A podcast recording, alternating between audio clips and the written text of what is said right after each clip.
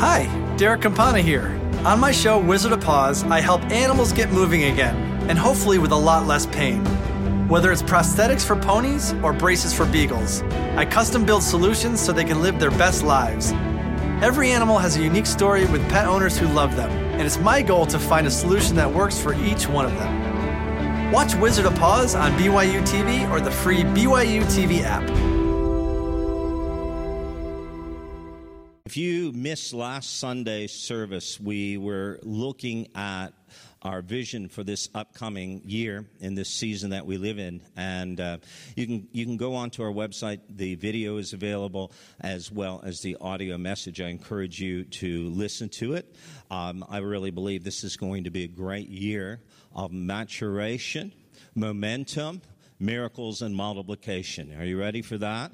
How many believe that? A year of maturity where we just see great growth in our individual lives and as a church, a year of momentum where things just begin to happen. Things we've been praying about, we begin to reap where others have sown and even where we've sown. And then also miracles. We're believing for miracles. We're, we're seeing miracles. The last um, night we had, well, last month, it would have been at our. Um, presence encounter, we had so many miracles happen, so many people healed. It was just unbelievable. And I'm, I'm looking forward to that. We just came back from Kenya.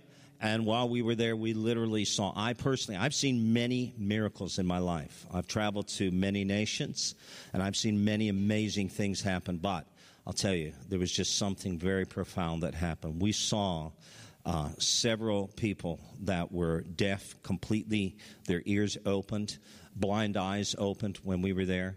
Um, it was just um, absolutely amazing. And in fact, the last night of the crusade, uh, one of the young men who was healed on the second night came back to the crusade with a doctor's report saying, the doctor, he would not believe me. I told him I can see, and the doctor said, he was blind in one eye, his right eye. Said, the doctor said, no, there's no way. And they, they even laughed at him. And they ran the tests and they were totally blown away the fact that he could see and they gave him a report. I said so what did they say? He said they didn't say much. They just said we don't know what happened and he told them of course it was jesus. So it's amazing. Yeah so many things and we're still waiting on, on hearing other reports as well. But uh, come on out tonight. If you're sick if you know someone is sick please invite people. If you know someone that just needs a touch from god in whatever way invite them out tonight. We start at 6 o'clock. Amen. All right, so this morning we're going to continue on a series I started on the 5th of February. No, was it the 5th? No, it was the 4th, I believe, was the Sunday. Um, and on the baptism of the Holy Spirit and fire. So I want to ask you just to take your Bible. We're going to look at Matthew chapter 3, verse number 11. Matthew chapter 3, verse number 11. It's a very familiar verse of Scripture if you've been a Christian for more than probably six months. Um, it speaks about John, John the Baptizer. I don't like to call him John the Baptist because how many know there weren't any denominations? So he wasn't a Baptist, all right? Seriously, all right. Like Jesus wasn't a Nazarene either, like in the sense. Do you have the Nazarene denomination here? Okay, so anyway, so he, he, was, he was John the Baptizer. Let's call him that, right? Let's, let's make it an action thing. So, yeah, and, you know, it, it, it's not about denominations, right? So, but John had a very unique and specific calling, didn't he?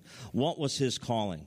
Well, his specific mission was to prepare the way for the coming of the Messiah. And he did so by baptizing people in water unto repentance, all the while pointing them to the greater one.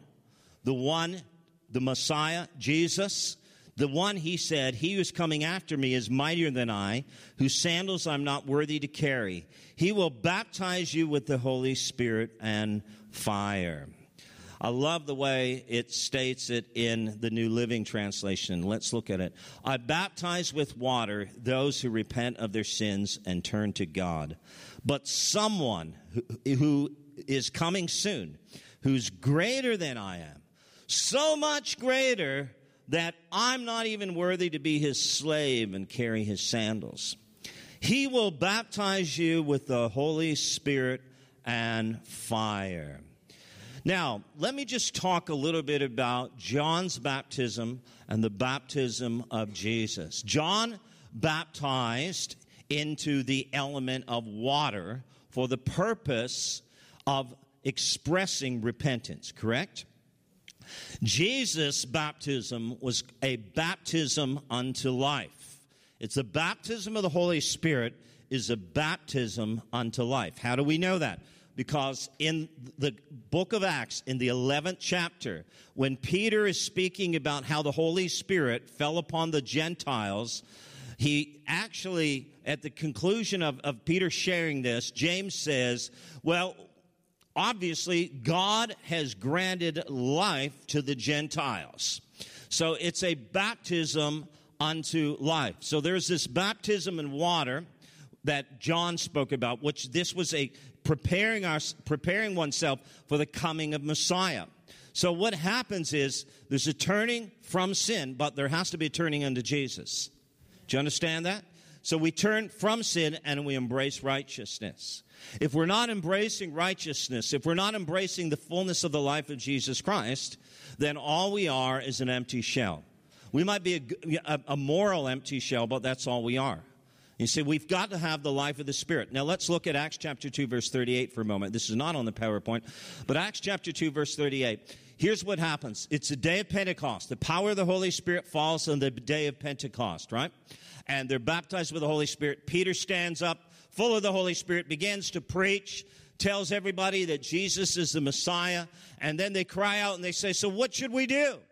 And they were cut to the heart. And so he says to them, Every one of you be baptized in the name of Jesus Christ for the remission of sins. And then he says this. He said, Repent and be baptized in the name of Jesus Christ for the remission of sins, and you will receive the gift of the Holy Spirit. Now let's let's look at this for a moment. See, there are a lot of Christians who have been who have repented, they've been baptized in water, but they've not received the fullness of the gift of the Holy Spirit. You've only got two thirds of what God's plan is. You see, in fact, if you look at that, if you break that down grammatically in the Greek language, here's what he's saying. The, the, the main purpose of Jesus coming is so we would receive the Holy Spirit. The reason why we repent is so we can be we receive the gift of God. We walk worthy of what Jesus did. We don't receive the grace of God in vain in order that we can experience the fullness of the Holy Spirit. If we don't repent, if we don't then we're not going to experience that. Now, we, we, somebody says, well, what does it mean to be baptized in the name of Jesus? Well, first of all, recognize that you don't always have to be baptized in water to be baptized with the Holy Spirit, correct? Now, I'm not saying we shouldn't be baptized in water. We should. It's a commandment. It's very, very important. And a lot of people have been baptized in water and they've not really repented. And so their baptism really was void. So if you've not repented, if you've not really said, okay, Jesus, I surrender everything, like we sang about today, but you just go through this motion of, of water baptism, a ritual, a rite, then it's not legitimate. But the whole idea is you repent and then you get baptized. But there are some times, like in Acts chapter 10, that while Peter's preaching to the Gentiles, they obviously open their hearts. The Holy Spirit falls upon them. They are filled with the Holy Spirit. They begin to speak in other tongues, but they had not baptized in water at this point. They weren't baptized till later. That's my experience too, by the way. I was baptized in water after I received the Holy Spirit. So this is something that takes place in the, in our lives. So there's no pattern here. There's no set way. Well, we have to do it this way. But we recognize that when you open your heart to the gospel of Jesus Christ and you say, Yes, I believe. And then what takes place is ultimately there should be a repentance. There should be water baptism, but we have to realize that the fullness of the Holy Spirit is what this is all about. We need to be filled with the Holy Spirit. We cannot live this Christian life without the power of the Holy Spirit. So the initial fulfillment, the beginning of the fulfillment of John's word. I baptize you in water unto repentance, but there's one coming after me. He's greater than I. I'm not worthy to carry his sandals. that he will baptize you with the Holy Spirit and fire. He will baptize you in the Holy Spirit and fire. So, John baptized in water, Jesus baptized in Holy Spirit and fire. The word baptize in the Greek language means to immerse, to saturate, and it can also be used of a marinade. Interestingly, there's actually, if you look at uh, classical Greek, they actually have found recipes where they tell you how to marinate meat, and the word they use is baptizo, which means baptize. So God wants to marinate you in the Holy Spirit and fire. Is that good? All right. So the idea is it literally means where God surrounds you, He permeates you, He fills you, so that the Holy Spirit is not only in you, but around you, all through you. It's the fullness of the Holy Spirit. Remember the time when Jesus, on the very night he was betrayed, and they said, So who's going to betray you? And he said, It's he who takes the bread and dips it. All right? Guess what the word dip is? Baptizo, baptize. So that's the idea. Think about a, a, piece of bread being dipped in, in wine or grape juice. Right? What happens to that piece of bread? Right? It takes on the substance of the element that it's dipped in, correct? And so what happens is when we are dipped in the river of God, which is the Holy Spirit, then we take on the actual identity, the nature of the Holy Spirit. Now, the, the cool thing is, we not only are to experience this once, there's an initial baptism of the Holy Spirit, but we're to constantly be filled with the Holy Spirit. Ephesians 5:18 says, "Don't be drunk with wine, because wine, wine's a knockoff." Do you understand what I'm saying? Earthly, worldly drunkenness is a knockoff. It's a cheap substitute for the life of being filled with the Holy Spirit. Don't be drunk on wine because what does that do? It leads to dissipation. It, leads to corruption. It messes up your life, makes you sick, makes you so you can't function properly, you know, and it just causes problems for your life when you're given to drunkenness. Plus, the drunkard will not inherit the kingdom of God. And and so this type of thing is, is a reality. But don't be drunk with wine which leads to dissipation or corruption, but be filled with the Holy Spirit.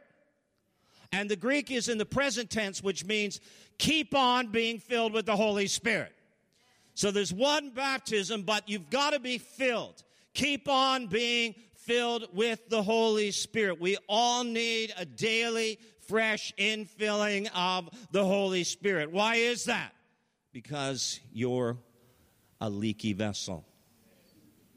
And we need the Holy Spirit. We need to learn as we're in this world you know, there's things that happen. There's the, with the struggles that we have with with unbelief. There's there's things that we need to contend for, and it brings us to a place where we have to depend on God. If God just gave us everything in a one shot deal, then guess what? Most of us wouldn't stay dependent on Him. He, he gives us, the Bible says, grace for grace, it says, of the fullness of His Spirit we've all received, but then it talks about how it happens grace by grace, measure by measure. You don't get it all in the sense that we receive everything. We've got to constantly be going after more of the Holy Spirit, a fresh infilling. So, on the day of Pentecost, which was a Hebrew festival, the initial fulfillment of John the Baptizer's prophecy takes place. So this is three and a half years after John speaks about the coming of the Messiah.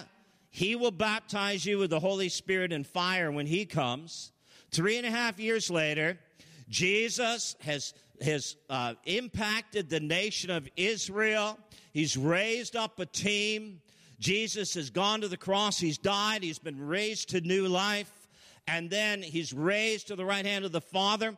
And before he goes, he says, Don't go anywhere. Wait, tarry in Jerusalem. He said, Because I'm about to send the promise of the Father, the Holy Spirit.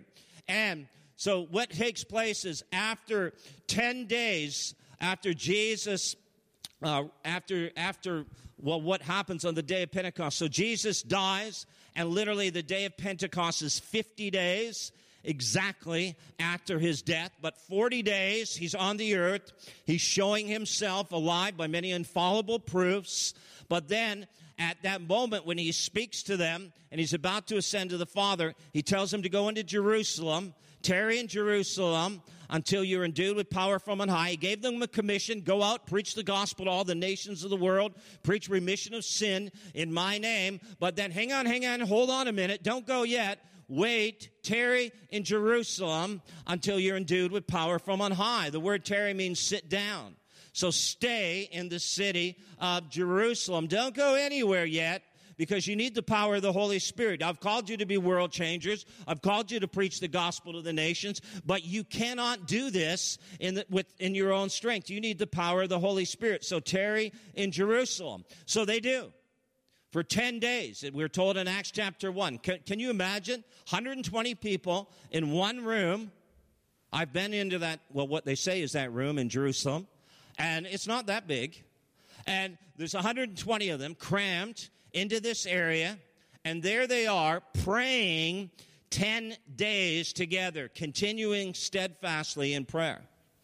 And they're not doing really anything else. They're just praying, they're worshiping, they're seeking God. And then on the 10th day, which is the day of Pentecost, the Hebrew festival, there something happens. We read in Acts chapter 2, verses 2 through 3. Suddenly, there was a sound from heaven like the roaring of a mighty windstorm, and it filled the house where they were sitting. Then what looked like flames or tongues of fire appeared and settled on each of them. Wow, what an amazing thing. Can you imagine that? There's this sound from heaven.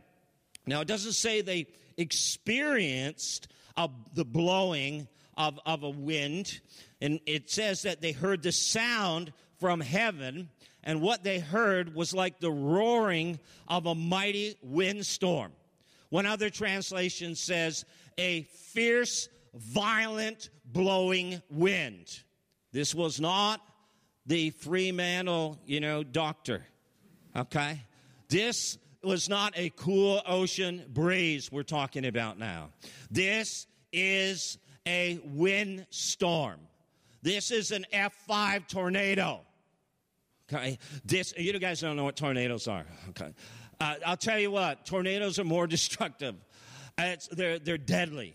And the wind is so violent, so fierce. And this is what he's talking about. And he's saying what takes place is there's this wind, the sound of this wind, and then there's fire. Interestingly, the word for spirit, meaning Holy Spirit in the Greek language, is pneuma. Pneuma can also be translated breath, it can be translated spirit, and it can be translated wind. So the Holy Spirit is the holy breath of God, He's the holy wind of God, and He's the Holy Spirit of God. Hallelujah. So they experience the holy wind, but there's also fire, right? So you will be baptized with holy wind and fire. You're going to be baptized with holy wind and fire. So it's an amazing thing. Now, I want you to think about this. Why did Jesus use these metaphors? Why did he speak particularly of fire? Why didn't he just say, well, you'll be baptized with the Holy Spirit, you'll be filled with the Holy Spirit? I believe the reason is because he was trying to make a point. The point is when you encounter the fullness of my Holy Spirit, you are not going to be able to stay the same. You are going to experience something undeniable, something tangible, something strong, something fierce. How many have been burnt by fire? Huh? That's a terrible thing, isn't it? Fire has great power. It can be very destructive. We've seen bushfires. We know the damage that they can do. James speaks about this, chapter 3, verse 5. Consider what a great forest is set on fire by a small spark. Think about that. So, fire has great power, it has the ability to destroy. And yet, Jesus speaks about fire. He's speaking about fire in a constructive way because we know that fire, if harnessed properly, can be of great benefit to humankind. Science teaches us that fire is the heat and light energy released during a combustion reaction. And we know that internal combustion engines run on the energy that is produced on fire. So guns, they run on the energy that, that are, operate on the energy produced by fire. You would know about guns here. But um, I'll tell you, it, it's the fact is that fire is, has got power, doesn't it? Fire is capable of producing power, and it's very important. When we're talking about the Holy Spirit and fire, we're talking about power like none other. There is no power greater than the Holy Spirit because He is resurrection power. Romans chapter 8, verse 11 says this that the Spirit of God that raised Jesus from the dead lives in you. The Spirit of God that raised Jesus from the dead lives in you. Wow! Think about that. So Paul prays for the believers in Ephesus that they would have a resurrection revelation. What does he say? Let's look at Ephesians chapter 1 here, verse number 19 and 20. I do pray that you will understand the incredible greatness of God's power for us who believe him. This is the same mighty power that raised Christ from the dead and seated him in the place of honor at God's right hand in the heavenly realms. This is what Paul is praying that you will understand, that you will grasp, that you will appropriate, that you will know this resurrection power. This power comes in the person of the Holy Spirit. Acts chapter 1 verse 8, you will receive power when the Holy Spirit comes upon you. Acts chapter 4 verse 33, and with great power the apostles gave witness to the resurrection of the Lord Jesus Christ. The word power, we know, is the Greek word dunamis. Dunamis means divine ability, miraculous power, marvelous works. God's supernatural, miraculous ability. In Luke chapter 10, verse 13, he's speaking to Bethsaida and Chorazin, and he says, Woe to you if the works that had been done in you had been done in Tyre and Sidon, they would have repented. The word that he translates works there, or mighty works, you'll see in some other translations, is translated miracles. And it's the word dunamis. If the dunamis that was performed in you, if the miracles, if the mighty works that was performed in your cities had been performed in even Sodom and Gomorrah, he said they would have repented. So it's a very important thing. So he speaks of divine ability, miraculous power, marvelous works. Interestingly, when we are baptized with the Holy Spirit, every one of us receives supernatural divine ability. Jesus made this point in a parable that we refer to as a parable of the talents. And let's look at this Matthew 25, verse 15. He's speaking about three servants and they were respectively given five, two, and one talent of silver. So think of it this way three servants. One is given um, five bags of silver, another is given two bags of silver, another one is given one bag of silver. These amounts were distributed to them in proportion to their ability, is what it says. In proportion to their ability. So he expected them to generate profit the master was looking for return on his investment. To one, he says, here's five. To another, here's two. And then to the third one, here's one. I expect a return on my investment. I want profit. Now, why did he give one person five, another two, and one one? Because he knew their ability. Interestingly, the word translated ability there is dunamis. So it doesn't speak of natural ability. Do you understand this? God does not expect us to live our Christian life to do anything with our natural talents or gifts. I can actually make a point here. Do you know that when Jesus called his disciples, he called them to forsake their natural talents and abilities in many cases? These guys were fishermen. But what did he say? I'll make you fishers of men. They could have said, Look, Jesus, we got a great idea. How about we follow you, but we'll keep this business on the side here. We'll generate income to be able to support your ministry. But the specific call to them was to what? Forsake that. I'm not saying that everyone forsakes their job. But the point I'm trying to make is that they were called to forsake that, correct? Now, if I was Jesus and I was looking to, to hire someone to be part of my team, I would look for people that had the abilities and the gifts, correct? And that's still true today. So just follow me, just track with me, don't lose me. All right? So what happens is Jesus needs a treasurer. Who does he choose? I would have chosen Matthew. He worked for the government, the tax department. But who did he choose? He chose a thief. Well, that makes sense. Uh, but that's whom Jesus chose. The point is, he didn't choose, choose someone who, you know, his CV was, oh, yeah, you're good.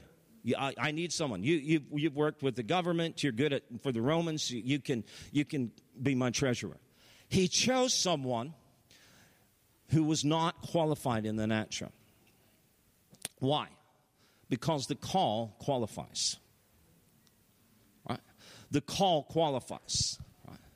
God doesn't call the qualifies, but He qualifies the called.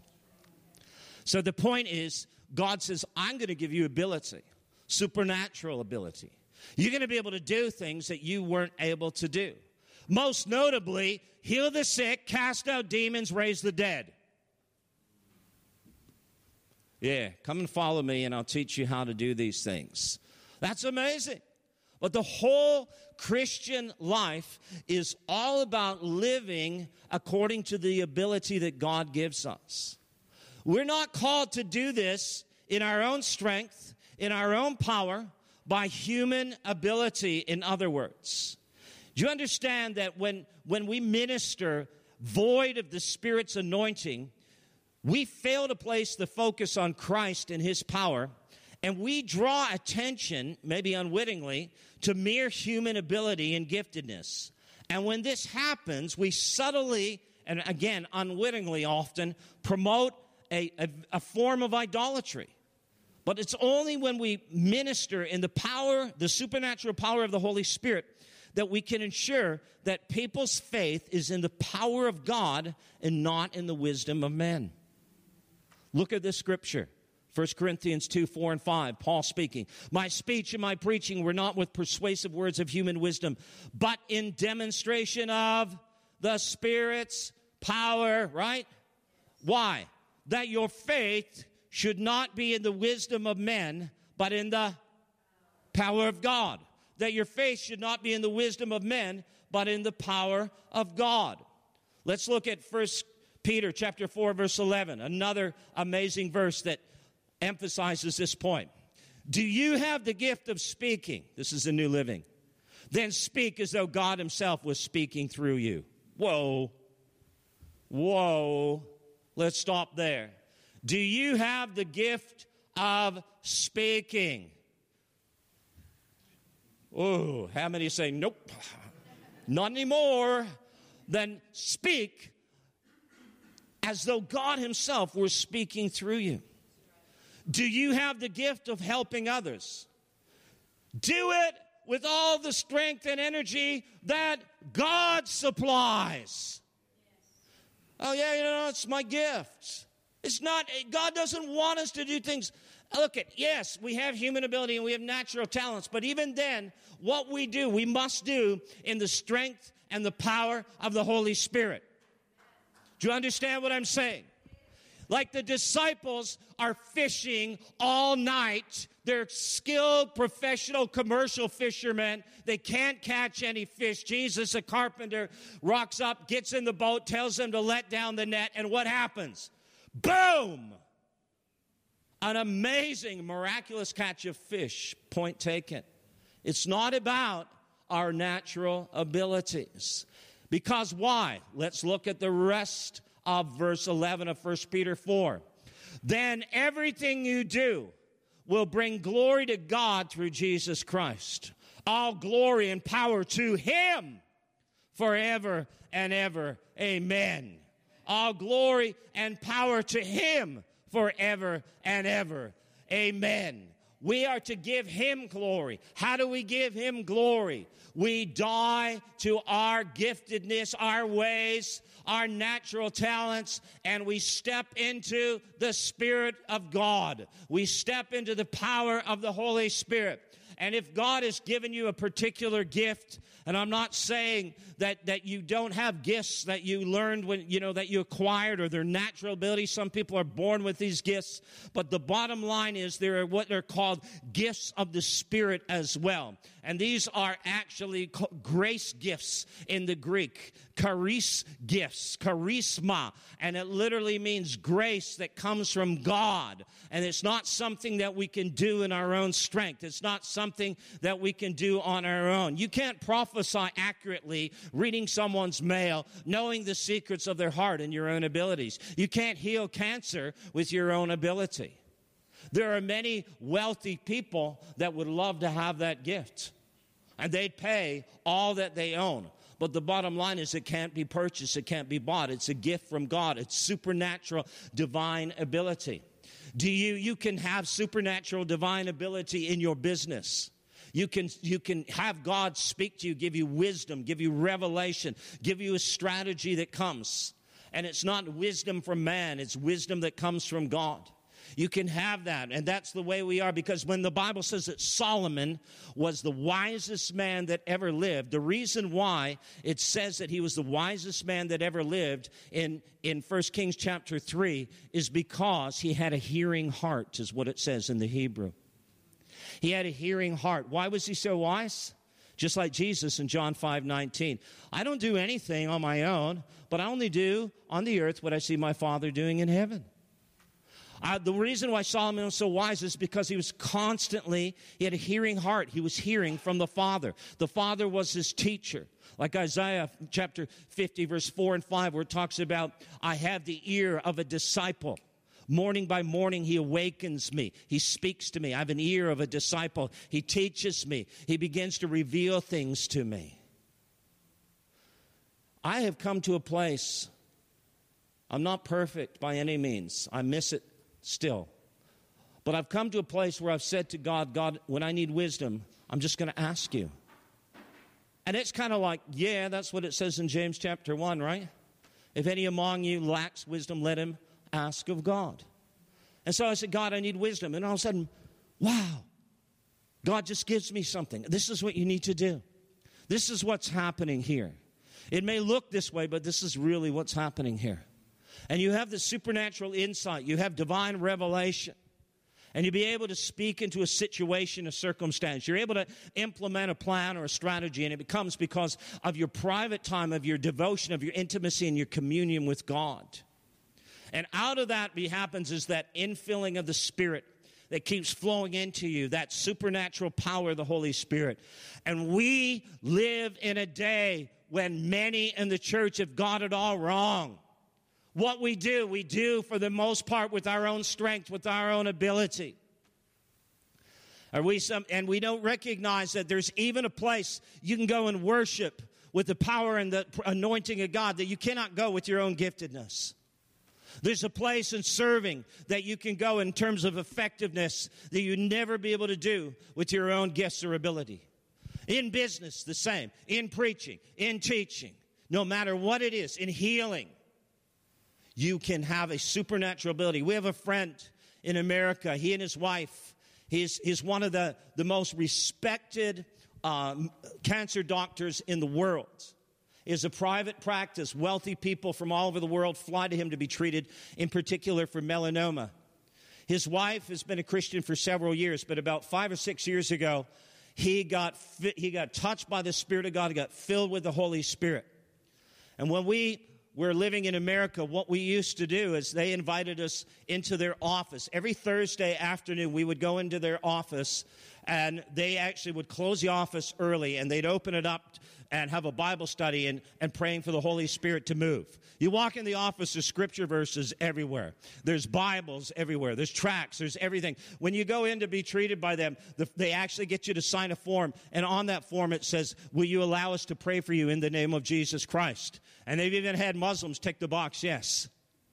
And so they get, they pray for people and they've seen people healed of cancer. They've seen people baptized with the Holy Spirit and saved in, in, as they're being treated. And you see, we're in there and we're ministering. And the whole point is the power of God is moving in such a way that even this medical practice, he's got all the plaques on the wall. Voted best doctor 2014. Voted best doctor in, in his field 2015, 16, 17, and so on. And he's got all those plaques on the wall. And yet he says, I can't do this without Jesus. I can't do this without Jesus. He said, The reason why I'm successful is because I've trusted in the Lord and He's taken my practice to another level. And He's given me strength and supernatural ability and wisdom to even deal with situation at times that my training did not prepare me for. Come on, hallelujah. There is an anointing there is a power that comes from the Holy Spirit. We were created to have communion with the Holy Spirit. We are created for dunamis power. We are created to do, see miracles. We are created for divine ability. And the world so desperately needs to see the power of the Holy Spirit. The credentials. How many know you can have an ordination certificate? A bachelor's degree, a master's degree, a doctorate, or whatever you have. Jesus had none of those. Jesus had none of those.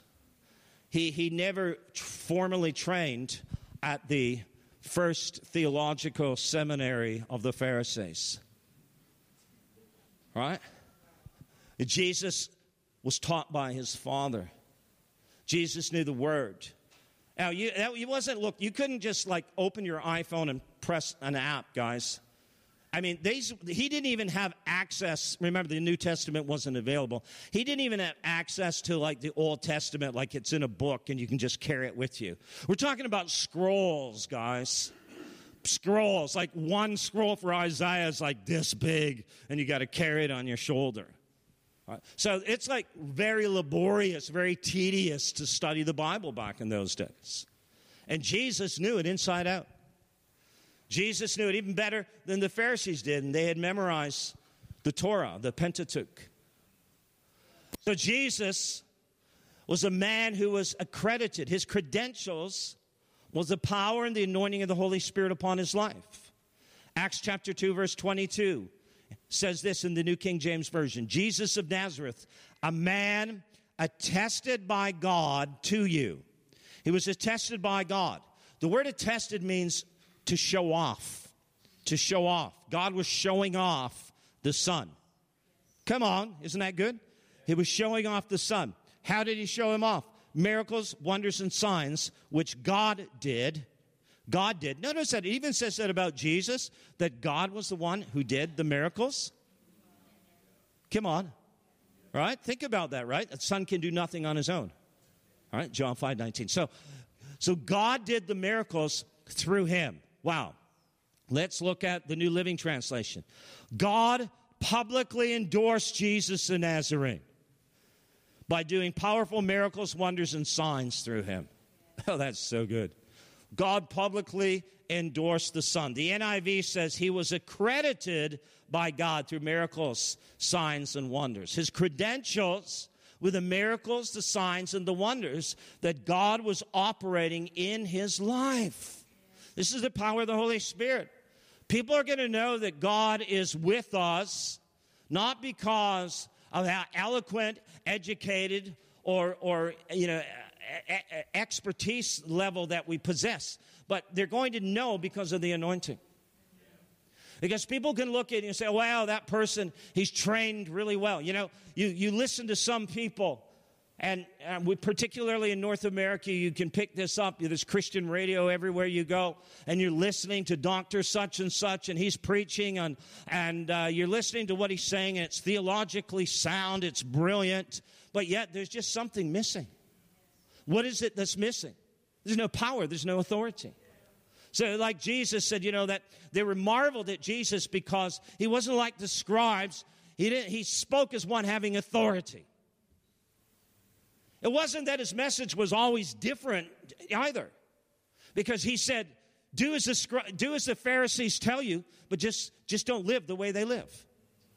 So the point is that, you know, it wasn't that his message was so profoundly different, but it was now he's speaking, there's weight, there's authority, there's anointing, there's power in what he's saying. And it's called the anointing. It's called the dunamis power of the Holy Ghost. And that's what made all the difference. Hebrews chapter 2, verse 4. God confirms. The word literally means testifies. God confirms the message by giving signs and wonders and various miracles and gifts of the Holy Spirit. Have you ever heard anyone say, you know what? An evil and adulterous generation seeks after a sign.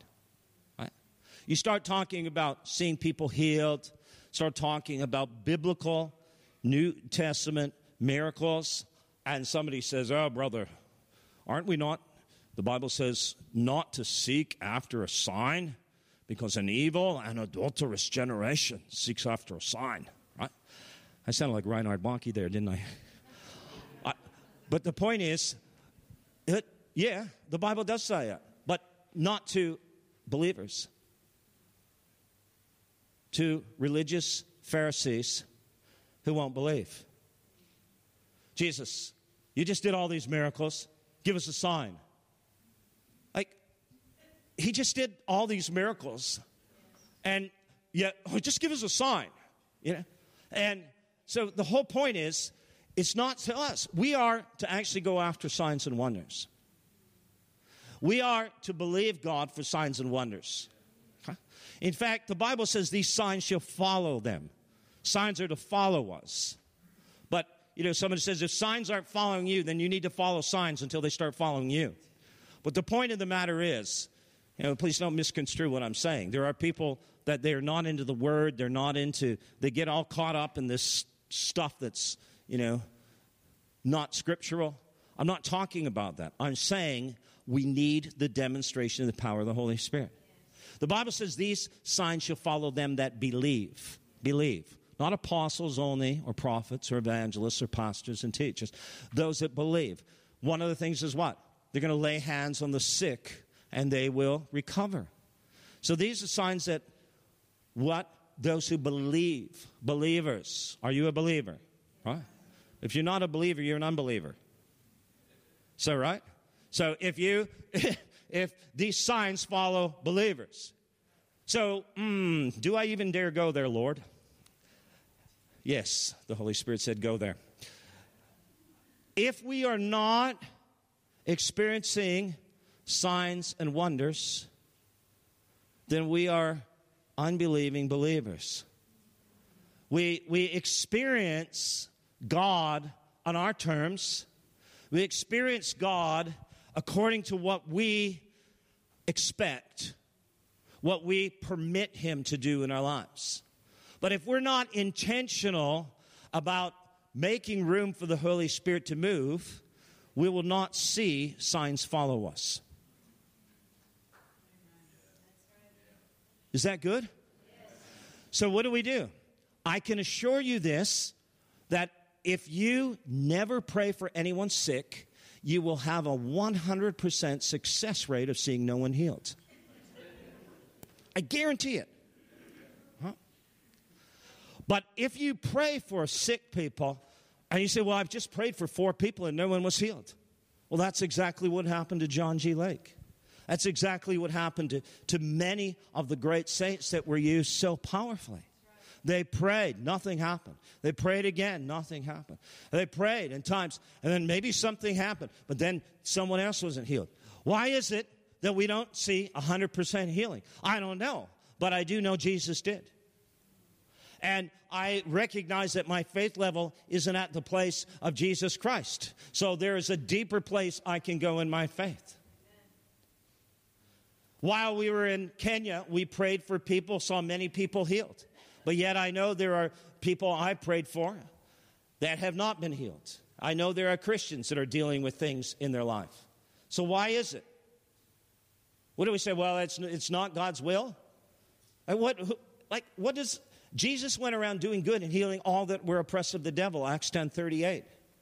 So, why do, what do we say? How many have seen loved ones die? You prayed for them.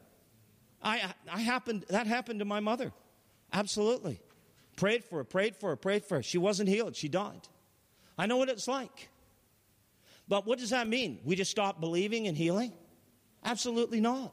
Because God is a healer. The word salvation means just as much to heal as it does forgive. So God is a healing God. I don't know. I don't understand it all. But I do know this God is good all the time, and all the time God is good. Right? And I didn't do that in Sunday school. I must be much older than that. But I will tell you, I, we, Jeff and I did it in Kenya just like a week ago. Okay? So God is good, and all the time, all the Kenyans, right? So the fact is that we recognize that God is a healing God. And I'm still going to believe. I'm still going to believe. I'd rather believe and not see it. I'd rather believe and see 80% of people healed and not believe and see 100% of people not healed. We've got to believe. We've got to believe in the power of the Holy Spirit. If we begin to see the power of the Holy Spirit manifesting in our day, we are going to see great signs and wonders.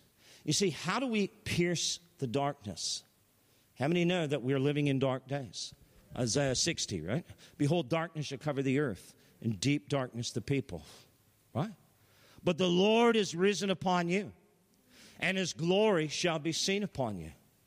We pierce the darkness by the power of the Holy Spirit and the light of the glory of the gospel of Jesus Christ. One of my favorite scriptures is found in the book of Acts, chapter 8, verse number 6. The New King James says that when Philip went to Samaria, listen, Philip was a Jew. Samaritans and Jews did not like each other.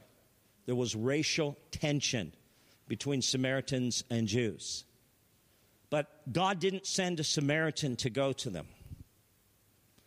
Did, would it not make sense to send someone who knows the language, the culture? Like, if you want an ambassador, if you're wanting to negotiate with people, you, you send someone who understands their ways. Someone who's familiar with the way they think, their culture, their political system, for example. But God doesn't do things that way.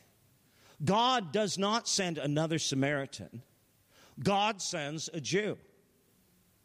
In the natural, it's like sending someone from a, another, you know, ethnic group to a place where they're extremely hostile and prejudiced against that ethnic group.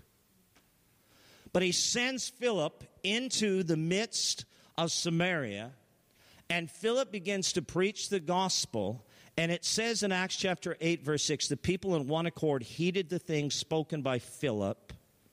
In one accord, they heeded the things spoken by Philip, hearing and seeing the miracles which he did. They listened because of the miracles. They listened. It had nothing to do with who he was, what political party he was affiliated with you know, his skin color, his education, his ethnicity his the language he spoke. It had everything to do with the anointing. God said we're going to break all these cultural barriers. We're going to transcend all of these barriers. And i'm going to do this by sending the least likely person in but i'm going to put my spirit upon him and my glory is going to be revealed so that people will recognize and put their faith not in the wisdom of men but in the power of god. And i am definitely preaching real really good right now. Come on, give Jesus glory. Mark 16 20. The disciples went everywhere and preached. Wow. First thing we need to do is go everywhere and preach. Well, tell the world that Jesus lives. And the Lord worked through them, confirming what they said by many miraculous signs. So good. So good. If we, as his people, will step into this power, this power has been made available to us. I can tell you, you're going to start seeing people get saved. You're going to start seeing your prayers answered. There's going to be a shift in the spiritual atmosphere because we're going to break through the darkness. There's some people that don't even believe for their loved ones to be saved. Eh, you stop believing. You stop. It's not even like on your radar. Your son, your daughter, your wife, your husband, your, your, your family members, they're lost without Jesus. According to the Bible, that's not a good thing. According to that Bible, their eternal state, it's not good. But we don't even pray. We don't even believe, some of us. And God's saying, like, come on, guys. I want to answer your prayers. I want to show you my power. I want to manifest my glory. And we can, we, we can be like the disciples and fish all night trying to do it in our own strength. Nothing happens. No breakthrough. No answered prayer. Nothing shifts. Because why? Because we're not doing it in dunamis power. We're trying to do it by human effort, and it won't work. We're not getting the breakthrough. So Jesus gives them this commission. He gives them the commission. The worship team would come. And the commission is this I'm going to all the world, preach the gospel to all nations, remission of sins, beginning in Jerusalem, right? And he says this But before you go and do it, Luke 24 49, tarry in the city of Jerusalem until you are endued with what? Dunamis from on high. The word tarry means sit down. The word endued means to be clothed, to be cloaked, to be covered, to be clothed with power from on high. You need supernatural power. You need to wear this anointing. It's not just something that, that you see or something that you do. You need to be fitted with this anointing. You need to be literally enveloped, covered, and clothed with this anointing before you go out and do what I've called you to do. Because in the natural, you aren't strong enough, smart enough, rich enough, wise enough, powerful enough. Whatever it takes, you're not enough. But in your weakness, my grace is sufficient. So let me do what only I can do. Let me move in your life and let me use you and begin to see what will happen if you allow my dunamis power to operate in your life. Let's stand together, please. We're going to pray. El todos hablamos McDonald's deal. Porque cuando están decidiendo qué ordenar y la tía Carmen te dice McNuggets, mijo, y una de las hamburguesas con esa salsita, ¿sabes? Ya tú sabes que eso significa una Big Mac. Y lo sabes porque tú también amas esa salsita. Hay un meal para cada cena familiar en McDonald's. Ordena por anticipado por el app de McDonald's y llévate dos de tus favoritos, como McNuggets de 10 piezas y una Big Mac por solo 6 dólares. Precios y participación pueden variar. Producto individual a precio regular. Last time when you were at the pump, did you catch yourself thinking, why am I spending all my money on gas? Drive less, save more. Ride COTA. The new transit app makes riding COTA as easy as tap, tap, go. Plus, we'll help you get started with a $4.50 account credit when you download the transit app and set up your COTA account. What are you waiting for? Download the transit app today. Learn more at cota.com slash transit app.